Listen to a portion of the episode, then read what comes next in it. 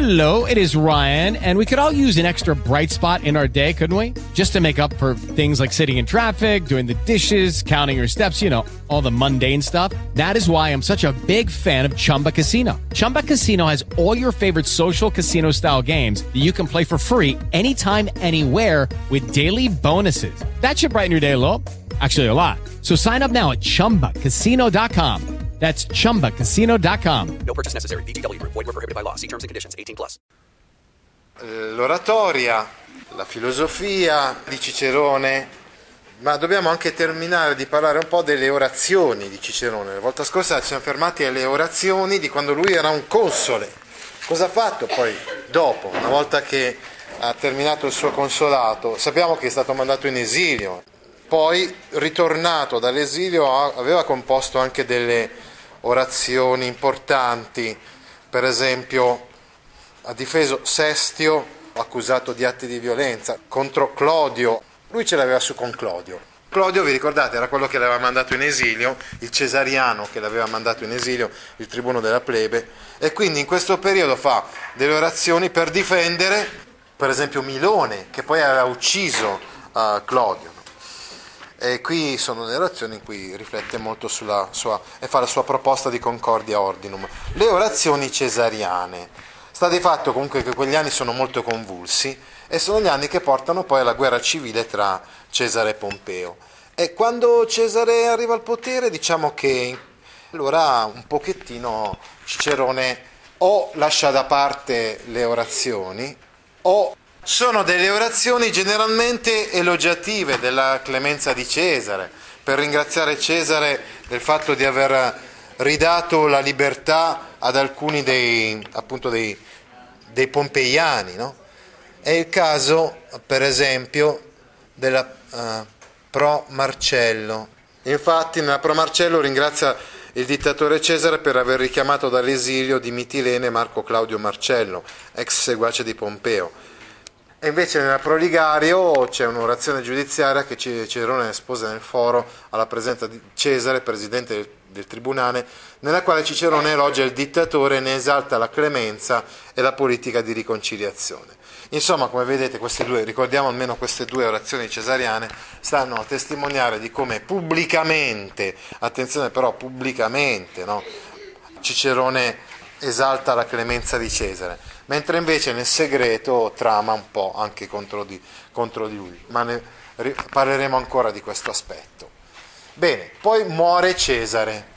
Ecco, dopo la morte di Cesare, Cicerone anzitutto salta fuori dall'anonimato, insomma, cioè vuole ritornare in auge nel pieno della vita politica, si sente investito nuovamente di un, di un compito importante. Ecco il motivo per cui molti dicono che comunque lui era, era dietro insomma, ai congiurati.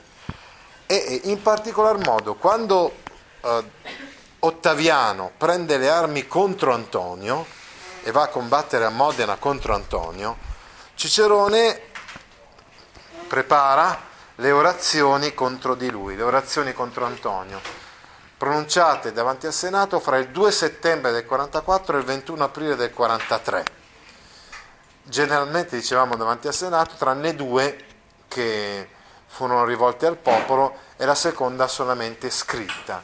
Contro il tribuno Marco Antonio, contro la sua politica. Quindi diceva Cicerone che Marco Antonio voleva esautorare il Senato, voleva togliere potere al Senato, voleva snaturare quindi la Repubblica Romana. Lui aveva sempre questa utopia di poter restaurare la Repubblica Romana come era nei primi secoli. Vedeva in Marco Antonio quindi proprio quello che eh, metteva in forte discussione tutto ciò. Ecco, chiamate filippiche perché richiamano un po' le orazioni che Demostene aveva fatto contro Filippo, Filippo II il Macedone. E altrettanto veementi, polemiche e forti, aggressive e appassionate. Bene, Dopodiché, come ben sapete, proprio queste orazioni filippiche gli causarono essenzialmente la morte nel momento in cui Antonio si riconciliò con Ottaviano, e quindi nel secondo triunvirato.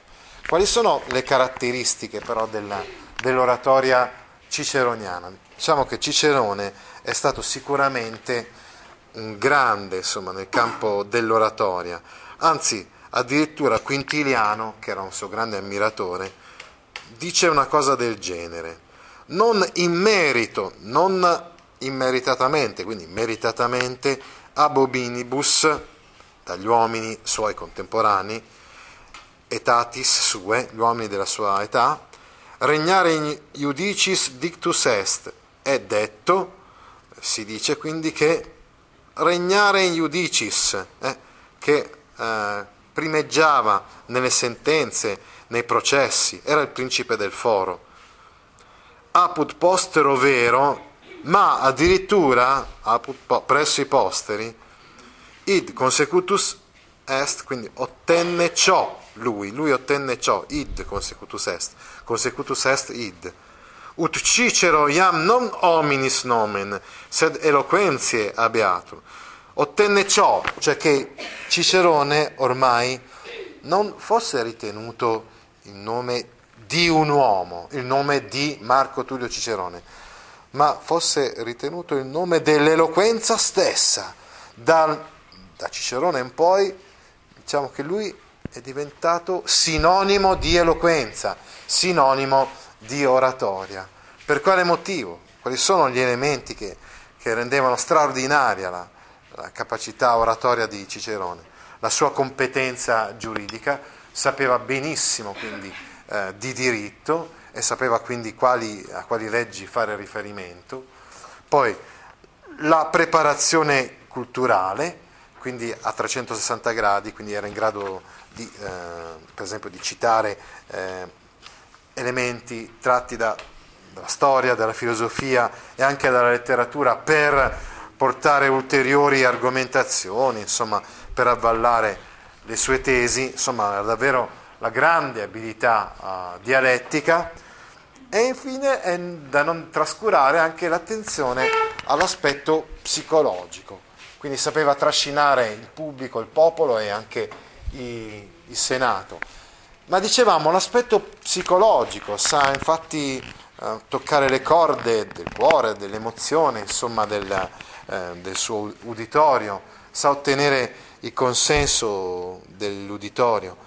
Utilizza poi tutti gli strumenti retorici, quelli che poi vedremo adesso quando studieremo l'oratoria ciceroniana, il docere, il delectare e il movere al momento opportuno. Come dice von Albrecht, Cicerone è maestro nel conferire alla to- totalità del suo discorso una coloritura emotiva e nel sostenere in tal modo l'argomentazione razionale per mezzo di una suggestione che fa leva sugli affetti, cioè punta su quello che sta più a cuore del suo uditorio, riesce, dicevamo, a toccare le corde più intime del, del popolo romano, del Senato, per convincerlo, insomma. Importanti quindi gli effetti patetici, soprattutto nelle parti conclusive dei suoi discorsi e delle sue orazioni, sicuramente riesce a far leva sui sentimenti più profondi e più importanti. Lo stile un po' ricalca Demostene perché è duttile e multiforme, ma di questo ancora uh, parleremo. A proposito, qui eh, ribadiremo il discorso, ma iniziate a, a studiare questa cosa fondamentale.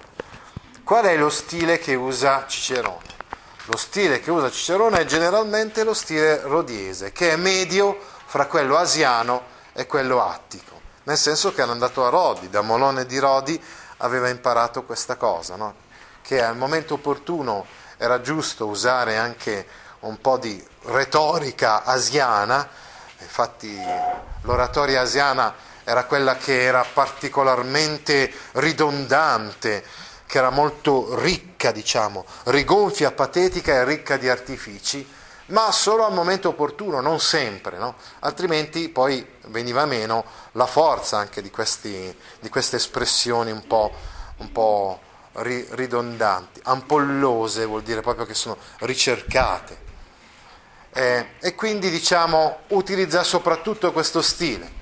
Tuttavia, ah, quindi lo stile rodiese, ma abbiamo già detto, quando era all'occorrenza sapeva essere anche piuttosto, uh, diciamo, doveva essere duttile come Demostene, quindi capace anche di usare un po' di retorica di tipo asiano. piuttosto lontano comunque dal disadorno stile atticista, la corrente quindi eh, di oratoria che invece era, prevaleva in Attica, quindi ad Atene. La struttura del discorso delle orazioni di Cicerone. Ne parleremo anche quando studieremo lo stile. Sicuramente Cicerone punta su una sintassi molto elaborata, i suoi periodi sono complessi, sono lunghi, malgrado ciò sono piuttosto ordinati. Ecco, sono eh, effettivamente periodi lunghi, ma non c'è la variazio che abbiamo visto in Sallustio. Il periodo ciceroniano è fatto tutto di eh, simmetrie e quindi molto equilibrato, simmetrie tra le varie proposizioni che sono incastonate in modo molto armonioso l'una nell'altra. È la famosa organizzazione sintattica del discorso ciceroniano chiamata concinnitas. La simmetria in Cicerone deriva dalla isocolia, cioè corrispondenza fra due o più membri di un insieme, no? quindi che spesso sono in parallelo, quindi collegati l'uno all'altro, oppure il climax, no? Che porta ad una gradazione e spesso quindi ad una intensificazione insomma, di quello che lui sta dicendo man mano che lo dice. No? Quindi climax ascendente o discendente, anticlimax, alla, all'occorrenza. Usa l'ipotassi e non la paratassi, quindi la subordinazione invece della coordinazione. Insomma, abbiamo una armonia stilistica che è totalmente diversa, dicevamo, rispetto allo stile sallustiano che abbiamo invece visto così come, come vario e un po' insomma, geniale, se vogliamo, ma davvero poco poco simmetrico il nostro Sallustio. Sallustio amava gli arcaismi, invece Cicerone proprio scrive nella lingua classica, la lingua classica romana la possiamo definire anche così, proprio ciceroniana. E questo un po' riguardo alla, alla sua sintassi. C'è da dire anche qualcosa riguardo al ritmo, quindi ad esempio lui eh, è vero che scriveva di prosa per la maggior parte, ma amava un po' anche la poesia e comunque aveva inserito anche nella prosa qualcosa di poetico, che erano le finali delle frasi, dei periodi, no? si chiamano le clausole ciceroniane, che avevano un certo ritmo, no? e quindi furono anche questo poi un modello per la prosa da allora in poi. Altra cosa interessante che si trova nella, nei testi ciceroniani sono le digressioni. Ad esempio, eh, quando fa l'orazione pro archia, c'è perché sia concessa e mantenuta insomma, la cittadinanza romana al poeta Archia, fa una digressione sull'importanza della letteratura. Dopo che fa questa digressione, tutti quanti si convincono, sì, non possiamo negare la cittadinanza romana a un poeta, dopo che Cicerone ha dimostrato così come importante no? la letteratura. Se volete, interessante anche la scheda che trovate nella pagina successiva, eh, nel senso che Cicerone è un oratore soprattutto. La parola oratore, orator quindi, orator, ora, orazio, eccetera, probabilmente deriva da os, os oris, eh, quindi os oris, ori, quindi orem è la, la bocca, no? eh, la bocca in latino si dice così, si dice os. Ora, la cosa interessante è che la parola os in latino non significa solamente bocca, ma significa anche volto. Quindi, per i latini, il volto di una persona no? era caratterizzato soprattutto dalla sua capacità di parlare, no? perché l'uomo si distingue dagli animali proprio per questo, proprio per la, capaci- per la capacità di parola. No? Allora, eh, che ne so, la bocca degli uomini appunto si chiama os, che è quella attraverso la quale uno parla, quindi orator, discute, è un po' come il logos per i greci, ecco, il valore centrale della parola per i latini esattamente come lo era per i greci. Per, per i greci il discorso equivaleva anche a ragione, logos, no? mentre invece per, per, i latini è come se il discorso, la parola, eh, quindi la bocca, equivalesse al volto di una persona, ciò con cui uno si presenta. No? ha a che fare anche con orare, quindi con pregare, perché insomma la bocca dell'uomo serve per parlare, serve per pregare, quindi uh, orare, ora, oras, oravi, oratum, orare, no? anche questo uh, deriva da os oris. Invece la bocca degli animali serve solo ed esclusivamente per mangiare e quindi i latini la chiamavano così, la chiamavano rostrum.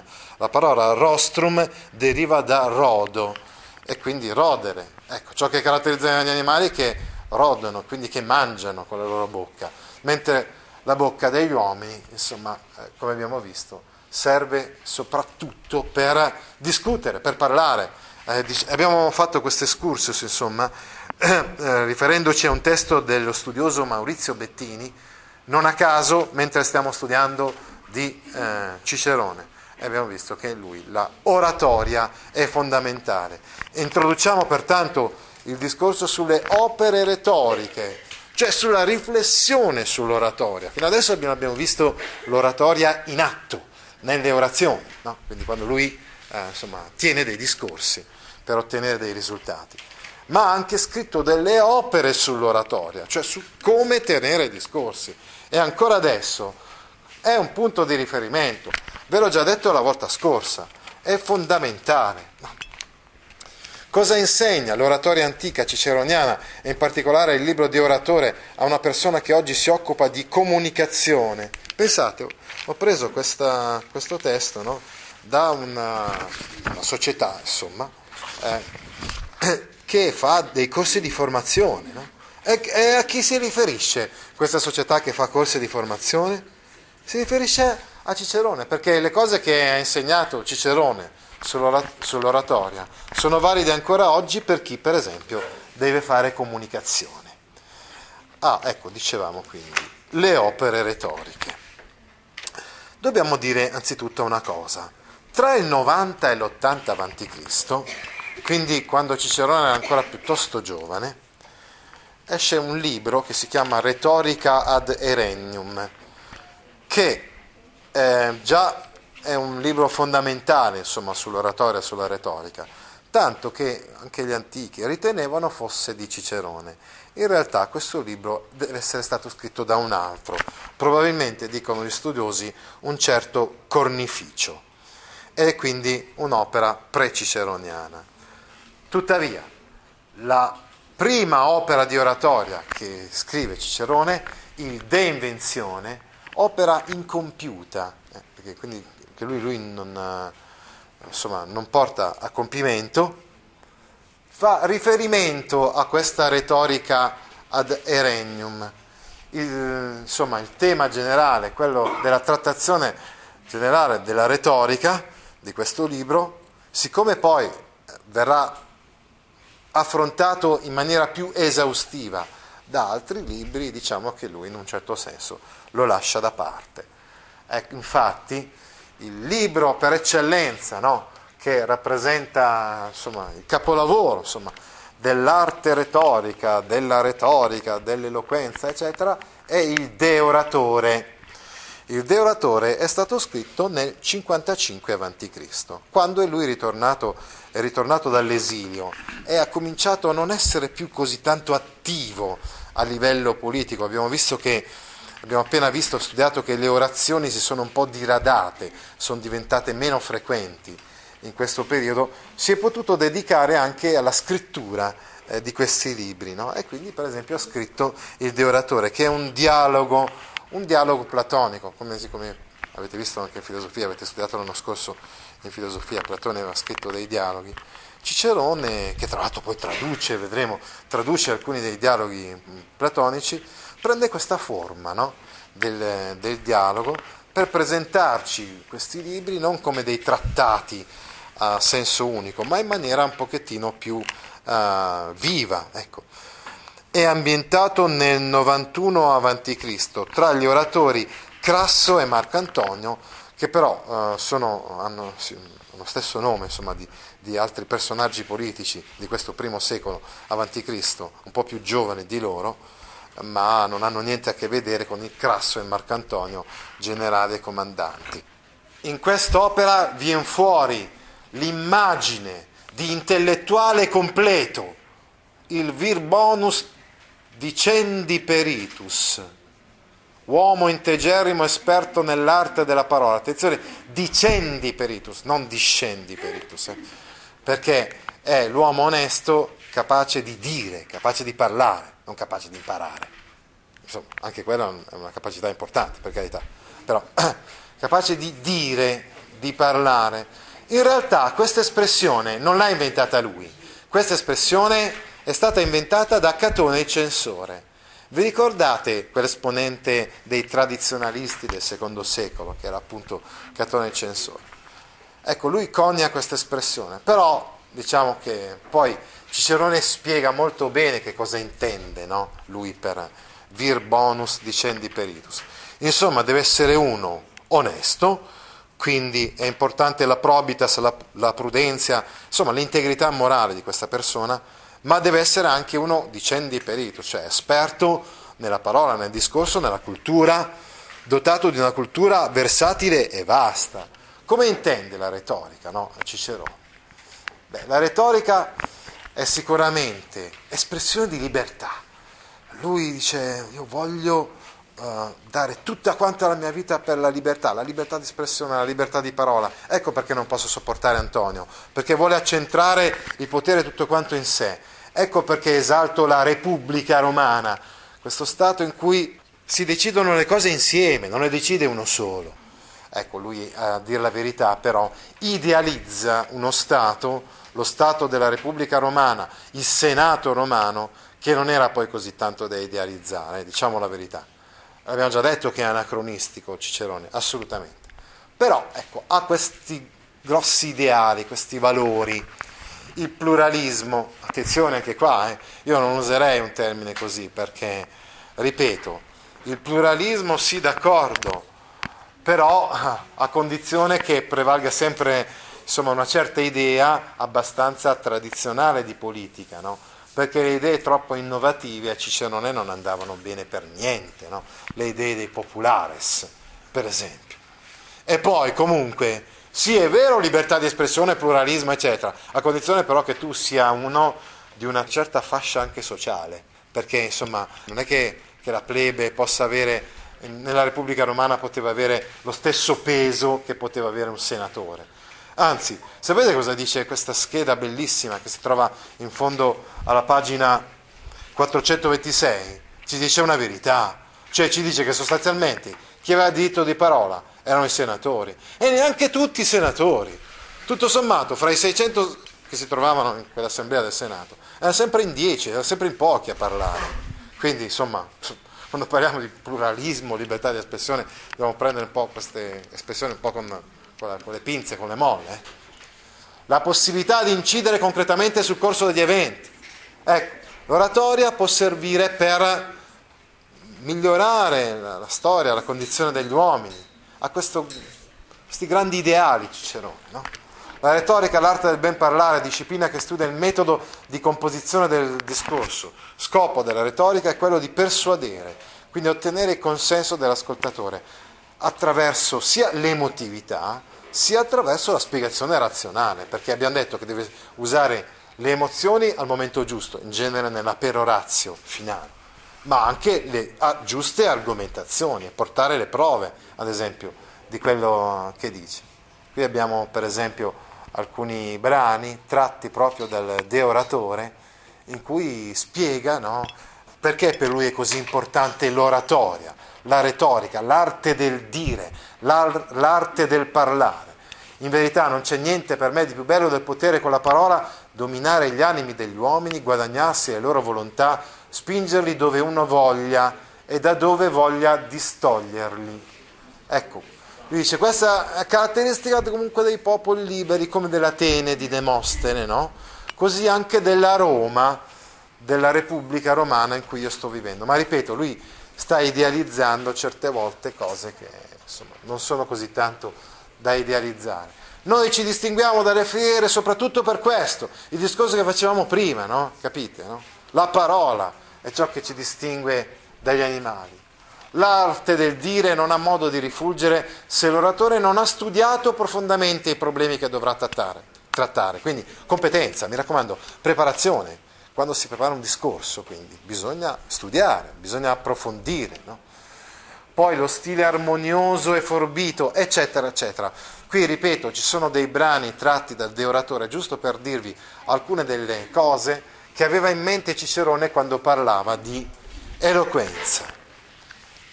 Quindi, sintetizzando quello che abbiamo detto anche prima, citando Catone Censore, l'oratore deve essere un vir bonus, cioè la sua sapienza, la sua saggezza, la sua cultura comunque deve essere finalizzata, ecco un po', un po quello che dicevamo anche riguardo a Machiavelli. Certo che bisogna persuadere il, in tutti i modi l'uditorio, eccetera, no? con tutti i mezzi, via discorrendo, ma dice Cicerone comunque per il bene dello Stato. E lui per bene dello Stato intendeva quindi la conservazione della Repubblica Romana, no? Del, delle, delle istituzioni che gli antenati avevano dato a Roma che devono essere mantenute così come erano e non quindi snaturate, come invece voleva fare Cesare o Marco Antonio, eccetera, eccetera. Ma dice dicendi peritus, vir bonus, quindi senz'altro, quindi onesto, che vuole il bene dello Stato, ma dicendi peritus, quindi dotato di grande cultura, non solo nel campo dell'oratoria, ma anche in quello della filosofia del diritto. Ecco, stavamo dicendo, che cosa salta fuori da questo deoratore? Saltano fuori dei precetti per l'oratore, che deve seguire per appunto riuscire ad ottenere gli scopi di cui parlavamo prima. Anzitutto, le abilità dell'oratore devono essere tre. Una, docere docere probare, informare l'uditorio, dimostrare in modo convincente la propria tesi. L'oratore deve essere come un maestro, no? che eh, l'oratore di fronte al pubblico, che può essere il popolo, il Senato, deve essere come un maestro che davanti agli alunni deve spiegare come stanno le cose. Ecco quindi eh, cosa significa docere. Poi però delectare, cioè catturare l'attenzione, quindi è un maestro che deve essere quindi attento a tutti gli allievi e deve essere in grado, insomma, sempre di affascinare, insomma, di intrattenere il, il, pubblico in modo che non siano mai disattenti. Ecco. E infine muovere animum o flectere, quindi persuadere, commuovere eh, l'uditorio, farlo aderire alla tesi esposta a livello emotivo, perché è chiaro che quando parliamo di docere ci fermiamo a un livello razionale, quindi la ragione dell'uditorio, ma quando parliamo di muovere dobbiamo fare leva sugli affetti, sui sentimenti ecco, eh, del nostro uditorio. A questi elementi corrispondono rispettivamente tre stili, lo stile è detto anche subtile o umile, dimesso, che serve per docere. Quando si insegna comunque non è che bisogna usare uno stile, mm, anzi bisogna essere molto uh, lineari, molto semplici. Ecco. Poi lo stile modicum, modesto senz'altro, ma non privo di artifici retorici, quindi chiamato anche fiorito di figure retoriche, per delectare. Eh, dal momento che bisogna appunto affascinare anche il nostro uditorio, bisogna anche usare delle figure retoriche, delle immagini no? che possono catturare l'attenzione. E infine abbiamo lo stile vehemence, quindi lo stile più appassionato, capace di muovere le emozioni appunto per muovere, flettere, convincere infine eh, l'uditorio ad aderire alla tesi da noi esposta. Ricordatevi che ci sono tre generi di oratoria, quello giudiziario, quello deliberativo politico e quello epidittico dimostrativo. Abbiamo già detto che la maggior parte delle orazioni di Cicerone appartengono ai primi due generi di oratoria, quello giudiziario, perché erano insomma delle arringhe, delle orazioni in difesa o, in, o per accusare degli imputati, e quello politico, come le Catilinarie, le Filippiche, eccetera, che servivano proprio, avevano degli scopi politici immediati, no? che eh, dovevano servire per eh, intervenire attivamente nelle decisioni politiche eh, di Roma. Mentre un pochettino in ombra rimane il genere dimostrativo, che consiste nell'elogio di persone vive o morte benemerite nei confronti della patria. Ah, in realtà una delle filippiche di Cicerone, la nona, è un'orazione epidittica perché contiene l'elogio di Sergio Sulpicio Rufo. Però, come abbiamo visto, la gran parte delle filippiche sono proprio quelle deliberative politiche, no? di cui parlavamo prima. Bene, bene. bene, le fasi dell'orazione, chiamate, possiamo anche chiamarle le caratteristiche dell'orazione. Eh, codificate dalla retorica ad Erennium, questo testo dicevamo pre-ciceroniano, riprese da Cicerone, sono uno, l'invenzio, quindi eh, ricercare le idee per svolgere la tesi prefissata, insomma gli argomenti adatti a svolgere la nostra tesi. Ha un'importanza eccezionale per l'oratoria giuridica, eh, nel senso che quando noi dobbiamo difendere o accusare qualcuno, abbiamo bisogno proprio delle prove. No? Ecco, quindi dobbiamo trovare invenzio, viene da, da invegno, bisogna trovare le prove. Poi la disposizione, cioè l'organizzazione degli argomenti e anche gli ornamenti eh, del discorso. Questa fase tratta le quattro parti del discorso che riprenderemo poi sotto. Quindi questa disposizione poi si divide in quattro, se vogliamo, no? Cioè exordium, narratio, argumentatio e peroratio. Poi abbiamo l'elocuzio, l'espressione linguistica delle idee, insomma lo stile, no? eh, che deve avere quattro qualità. Deve essere ornatus, orazione ricca lessicalmente, la, nati- la latinitas, la chiarezza e comprensibilità. Eh? Quindi per esempio nell'orazione non bisogna usare termini greci. Eh? La perspicuitas, idee acute mirate, l'aptum o il decorum, cioè la necessità di tener conto del destinatario. Poi abbiamo la memoria, tecniche di memorizzazione del discorso da recitare, finalizzate anche a ricordare le parole degli avversari per controbattere. Eh, e infine abbiamo l'azio, cioè la declamazione del discorso, perché è importante anche saper modulare la voce, quindi usare tutte quante le tonalità, da quelle più basse a quelle più alte, per saper catturare l'attenzione dell'uditorio nel modo giusto, nel modo corretto. Ecco quindi che l'oratore deve essere capace no, di parlare. Ecco, i punti cardine dell'orazione sono quelli che abbiamo detto prima, no? Cioè le quattro parti del discorso, l'esordio, exordium in latino, e l'introduzione con cui l'autore cerca di accattivarsi l'interesse dell'uditorio, la narrazio e l'esposizione dei fatti, cioè appunto il docere di cui parlavamo prima, l'argumentazio o demonstrazio è la dimostrazione delle prove atte a sostenere i fatti ricostruiti, la tesi appena esposta, e infine la perorazio, la conclusione del discorso, è, quella, è il movere, la parte del movere tipica, no? quindi quella parte in cui l'oratore deve essere capace di muovere gli affetti del suo uditorio. Ricordatevi tutti questi elementi quindi, dell'orazione.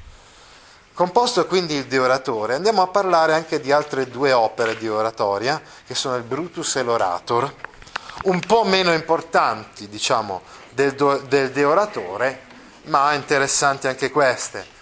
Il Brutus è l'opera dedicata a Marco Giunio Bruto, il futuro Cesaricida. Ecco perché quindi quando quelle male lingue in giro dicono che Cicerone ha avuto a che fare con la congiura, probabilmente dicono il vero. Se uno dedica delle opere a Bruto, vuol dire che è molto amico di Bruto ed era effettivamente molto molto legato a Bruto eh, Cesare. No? Anche questa è strutturata come un dialogo platonico esattamente come il De Oratore oltre al Bruto stesso, ci sono anche Attico e lo stesso Cicerone. Ebbene, in quest'opera Cicerone tratta la storia dell'arte retorica, dalle origini fino a lui stesso, fino allo stesso Cicerone. Inizia con un confronto con la retorica greca, poi passa alla descrizione di tutta la storia della retorica romana, passando in rassegna oltre 200 oratori e arrivando poi alla conclusione che proprio insomma, lui stesso alla fine tra tutti gli oratori romani è quello che è riuscito a condensare insomma, tutti i pregi che avevano singolarmente anche altri oratori l'abbiamo già detto, non era tanto modesto ecco. aveva una, una, grande autostima. Diciamo. Bene, poi dicevamo l'Orator, l'altra opera dedicata a Marco Giunio Bruto, non presenta stavolta la forma del dialogo, dialogica, ma si presenta come un trattato quindi sul, sull'oratorio. Un trattato quindi fatto in prima persona da Cicerone stesso. E questo è l'ideale del perfetto oratore, no? un trattato sullo stile, eh, soprattutto che deve avere l'oratore. E quindi la disputa tra i rappresentanti dello stile asiano e dello stile attico. E lui spiega questa cosa, la cosa che abbiamo già detto prima in sostanza. No? Gli attici sono davvero troppo poveri, troppo scarna è la loro oratoria. Però gli asiani sono troppo gonfi, rigonfi, eccessivi. E quindi bisogna saper usare un po' di asianesimo al momento opportuno, esattamente come faceva Demostene, ma senza esagerare. Eh. Le opere politiche le approfondiremo soprattutto l'anno prossimo, quando leggeremo brani tratti dal De Repubblica di Cicerone. Quindi direi di saltare anche tranquillamente. Ricordatevi solo questo. E questa è una cosa fondamentale anche per capire la vita di Cicerone, che lui è stato l'ultimo difensore della Repubblica, molto legato al Mos Maiorum, appoggiato dagli optimates, gli, aristocratici, e anche dal ceto equestre, perché lui era, apparteneva a questo ceto, era, veniva da Arpino, era quindi, non era neanche un romano, non era nato a Roma, no? Era un homo novus anche lui come Marius. Ha sempre lottato con tutte le forze per ottenere la libertà, per non far cadere la Repubblica, nonostante non ci sia riuscito, perché ormai la crisi della Repubblica era irreversibile. Si preoccupava di difendere lo status quo, lo status equo, che non era tanto equo, diciamo la verità. Qui c'è un errore di stampa, ragazzi. Lo status quo, cioè la condizione in cui si trovava Roma prima, nel passato, non era equa per niente, l'abbiamo già detto, perché a Roma comunque c'era l'oligarchia. Uh, Cicerone non ce, lo, non ce, lo, dice esplicitamente, ma noi lo sappiamo, che Roma era, un, era un'oligarchia, il potere era in mano di pochi, e non erano neanche tanto capaci no, di, insomma, di, tenere il, il, potere. Lui perseguiva la concordia ordinum, quindi la pace fra le varie classi sociali la concorda di tutti i cittadini onesti, che esaltò in un'orazione contro Catilina, dove per la prima volta nella storia della Repubblica di Roma Senato, Cavalieri e popolo si trovavano d'accordo sulle decisioni da prendere per il bene di Roma, bisognava lottare contro Catilina. E quindi dice, dobbiamo unirci. Ecco, quindi dice questa concordia ordinum. Ma rimane anche questo spesso qualcosa di un po' astratto. Cer- cerca di creare un'alternativa al potere dei triunviri, ma ormai diciamo, le cose a Roma vanno precipitando. Ma ripeto, poi ritorneremo sulla politica anche l'anno prossimo. Oggi è il caso invece di parlare soprattutto di filosofia. Ecco, le opere filosofiche di Cicerone, che è stato anche uno dei più grandi filosofi della storia della cultura latina. Qui potete vedere i titoli delle opere filosofiche di Cicerone che ci testimoniano di come è stata molto varia la sua produzione filosofica, ha toccato parecchi argomenti. Eh? il carattere compilativo, compilativo vuol dire anche divulgativo se vogliamo, no? cioè in genere non è un filosofo che abbia inventato delle idee o delle riflessioni, più che altro le ha riprese da filosofi greci e le ha divulgate, le ha romanizzate queste idee, le ha rese pubbliche attraverso queste opere filosofiche che adesso andremo a studiare una per una. Bene, le caratteristiche. Ecco, quali sono le caratteristiche della filosofia ciceroniana? Sulle quali comunque ritorneremo adesso parlando delle singole opere. Una l'abbiamo già detto, non è un pensatore originale, più che altro prende da altri pensatori, filosofi in genere greci. Secondo l'intento divulgativo, con finalità moralistiche, Per ricreare le basi, per ristabilire l'egemonia della classe dirigente, occorre sapere bene come comportarsi. Ecco quindi la morale. No? Interessante la raffinatezza stilistica e la vivacità dell'ambientazione di queste opere filosofiche, spesso presentate, vedremo, sotto forma di dialoghi. E eh, lui prende praticamente da tutte le scuole filosofiche, eclettico, tranne l'epicureismo. Ecco, era anti-epicureo. Ecco, su questa cosa ritorneremo l'anno prossimo, leggeremo un testo di un epicureo, leggeremo un testo di Lucrezio. Eh, per quale motivo è contro l'epicureismo? Beh, perché l'epicureismo è, come dire, ecco, questa è una cosa forse che dal libro non si capisce bene, invece è fondamentale da capire. È poco funzionale all'agire politico, in quanto l'epicureismo vagheggia l'allontanamento dalla politica, cioè eh, presenta, idealizza un vivere appartato, l'aze biosas dicevano in, eh, in, eh, in greco, quindi una vita nascosta, appartata, insomma, che non va bene per uh, l'ideale che ha in mente Cicerone, l'ideale del vir bonus, dicendi peritus, quindi l'ideale dell'uomo che deve interessarsi come invece di politica, il romano. No? Ecco il motivo per cui è decisamente anti-epicureo. Oltretutto gli epicurei parlavano dell'anima come qualcosa di mortale che quindi moriva con il corpo. E anche questo, per tutta una serie di motivi, non era funzionale alla mos maiorum, diciamo, agli ideali tradizionali romani. E quindi lui eventualmente si avvicina di più allo stoicismo che non all'epicureismo. Il De Finibus. Ecco, il De Finibus la prima opera filosofica di cui noi parliamo. È un'opera sui fini, lasciando da parte alcune opere che tra l'altro non ci sono pervenute, come l'Hortensius, è un'opera perduta, no?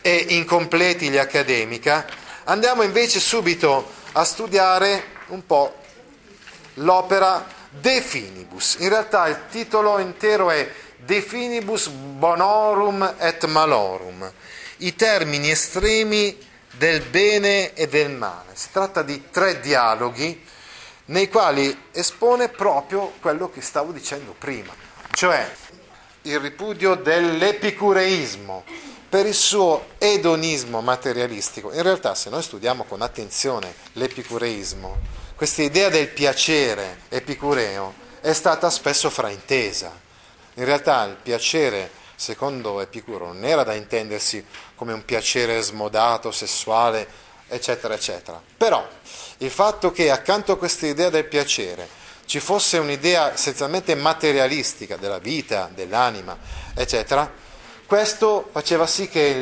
l'epicureismo fosse ripudiato, insomma, da Cicerone, non fosse accettato anche perché si fa promotore di un atteggiamento di astensione, vi dicevo, dalla, dalla vita uh, pubblica.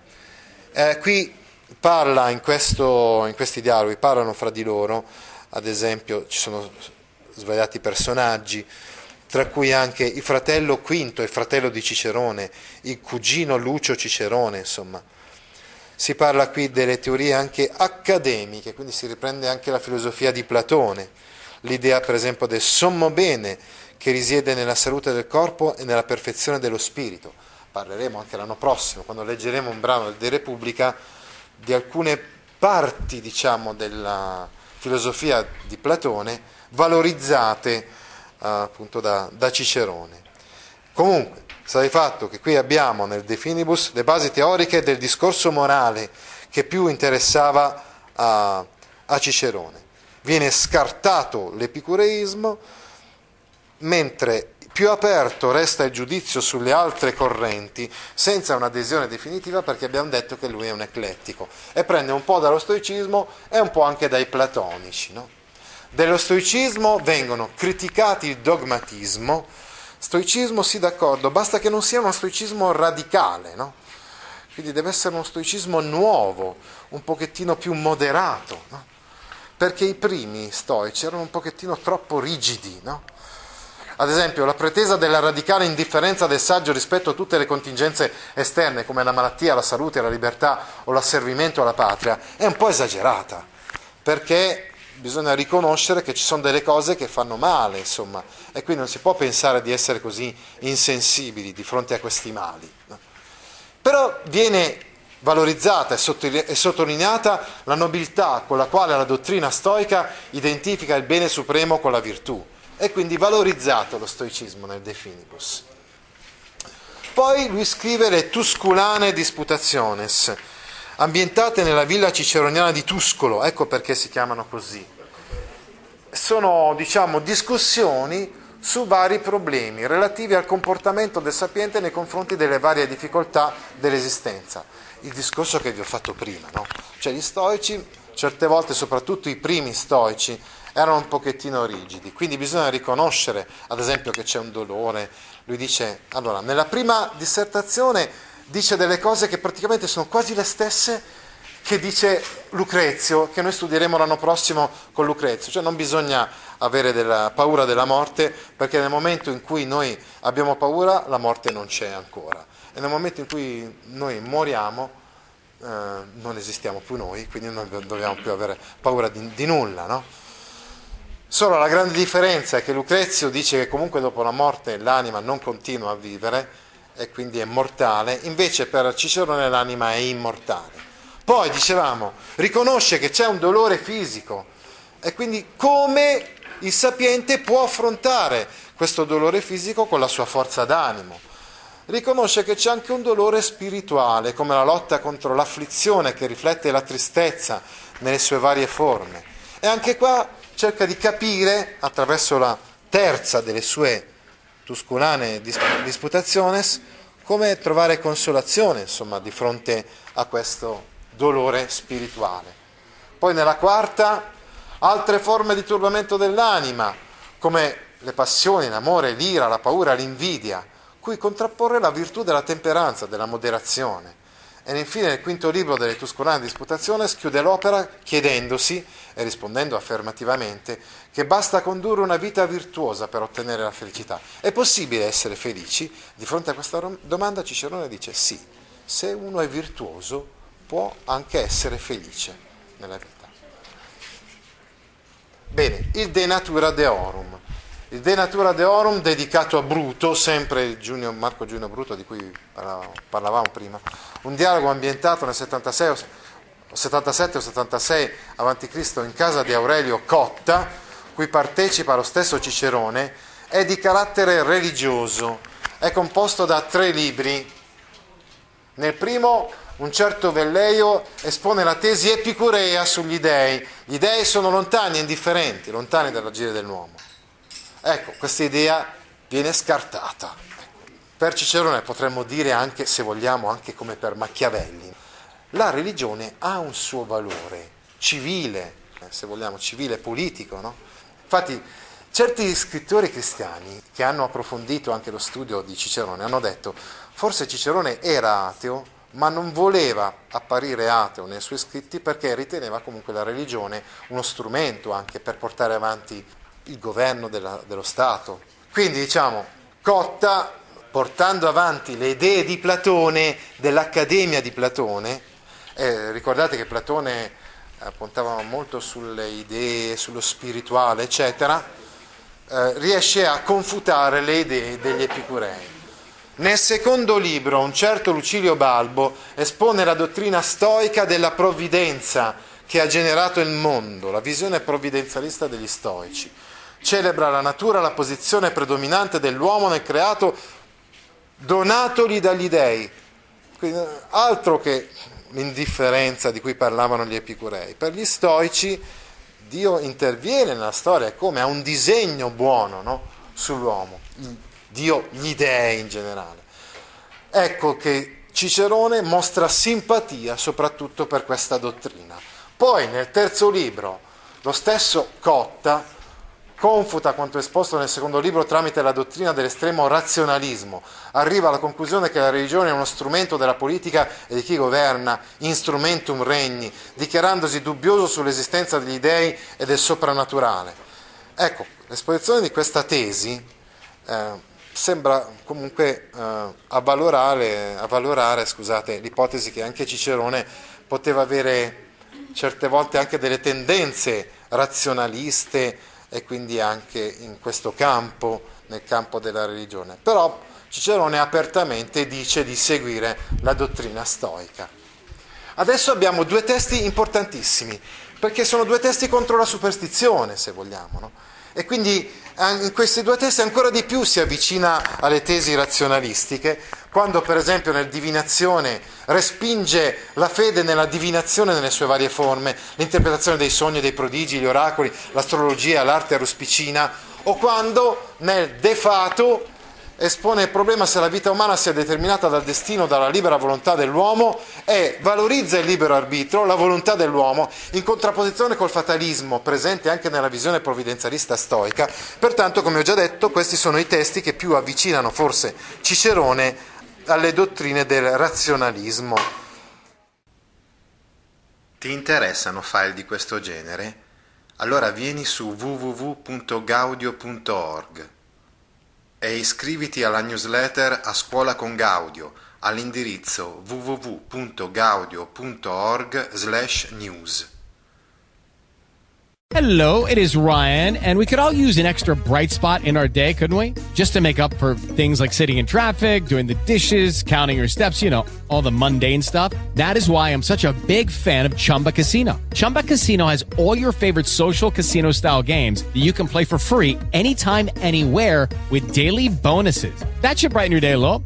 Actually, a lot. So sign up now at chumbacasino.com. That's chumbacasino.com. No purchase necessary. Group. Void were prohibited by law. See terms and conditions. 18 plus.